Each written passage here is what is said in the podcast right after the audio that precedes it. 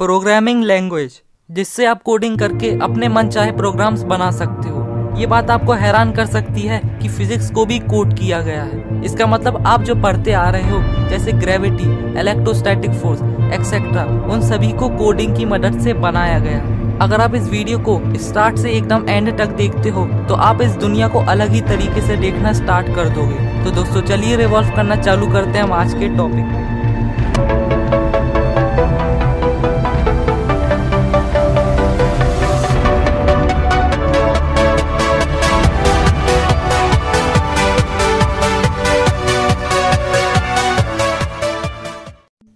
मुझे बताओ ग्रेविटी क्यों होती है? मैंने अर्थ को नहीं कहा कि ऑब्जेक्ट्स को अपनी तरफ़ अट्रैक्ट करो, और ना ही आपने कहा क्यों मासेस एक दूसरे को अपनी तरफ़ अट्रैक्ट करते हैं? क्यों चार्जेस एक दूसरे को अपनी तरफ़ अट्रैक्ट या रिपेल करते हैं? इलेक्ट्रोस्टैटिक फोर्स होता ही क्यों है?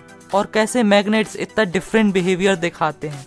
इन सब का एग्जैक्ट आंसर किसी के पास नहीं। पर इसका आंसर मेरे पास है। आप लोग गेम्स तो खेलते ही होगे। उसमें आपका कैरेक्टर तब तक फ्लोर पे रहता है, जब तक उसे कोई एक्स्ट्रा इक्विपमेंट नहीं मिल जाता।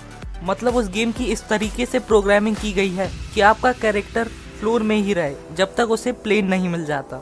और वो गेम आपको कुछ रूल्स में बाँध देता है। ऐसे ही फिजिक्स की प्रोग्रामिंग की गई है कि दो मासेस एक दूसरे को अट्रैक्ट करेंगे प्लैनेट्स ग्रेविटी शो करेंगे, चार फंडामेंटल फोर्सेस वर्क करेंगे।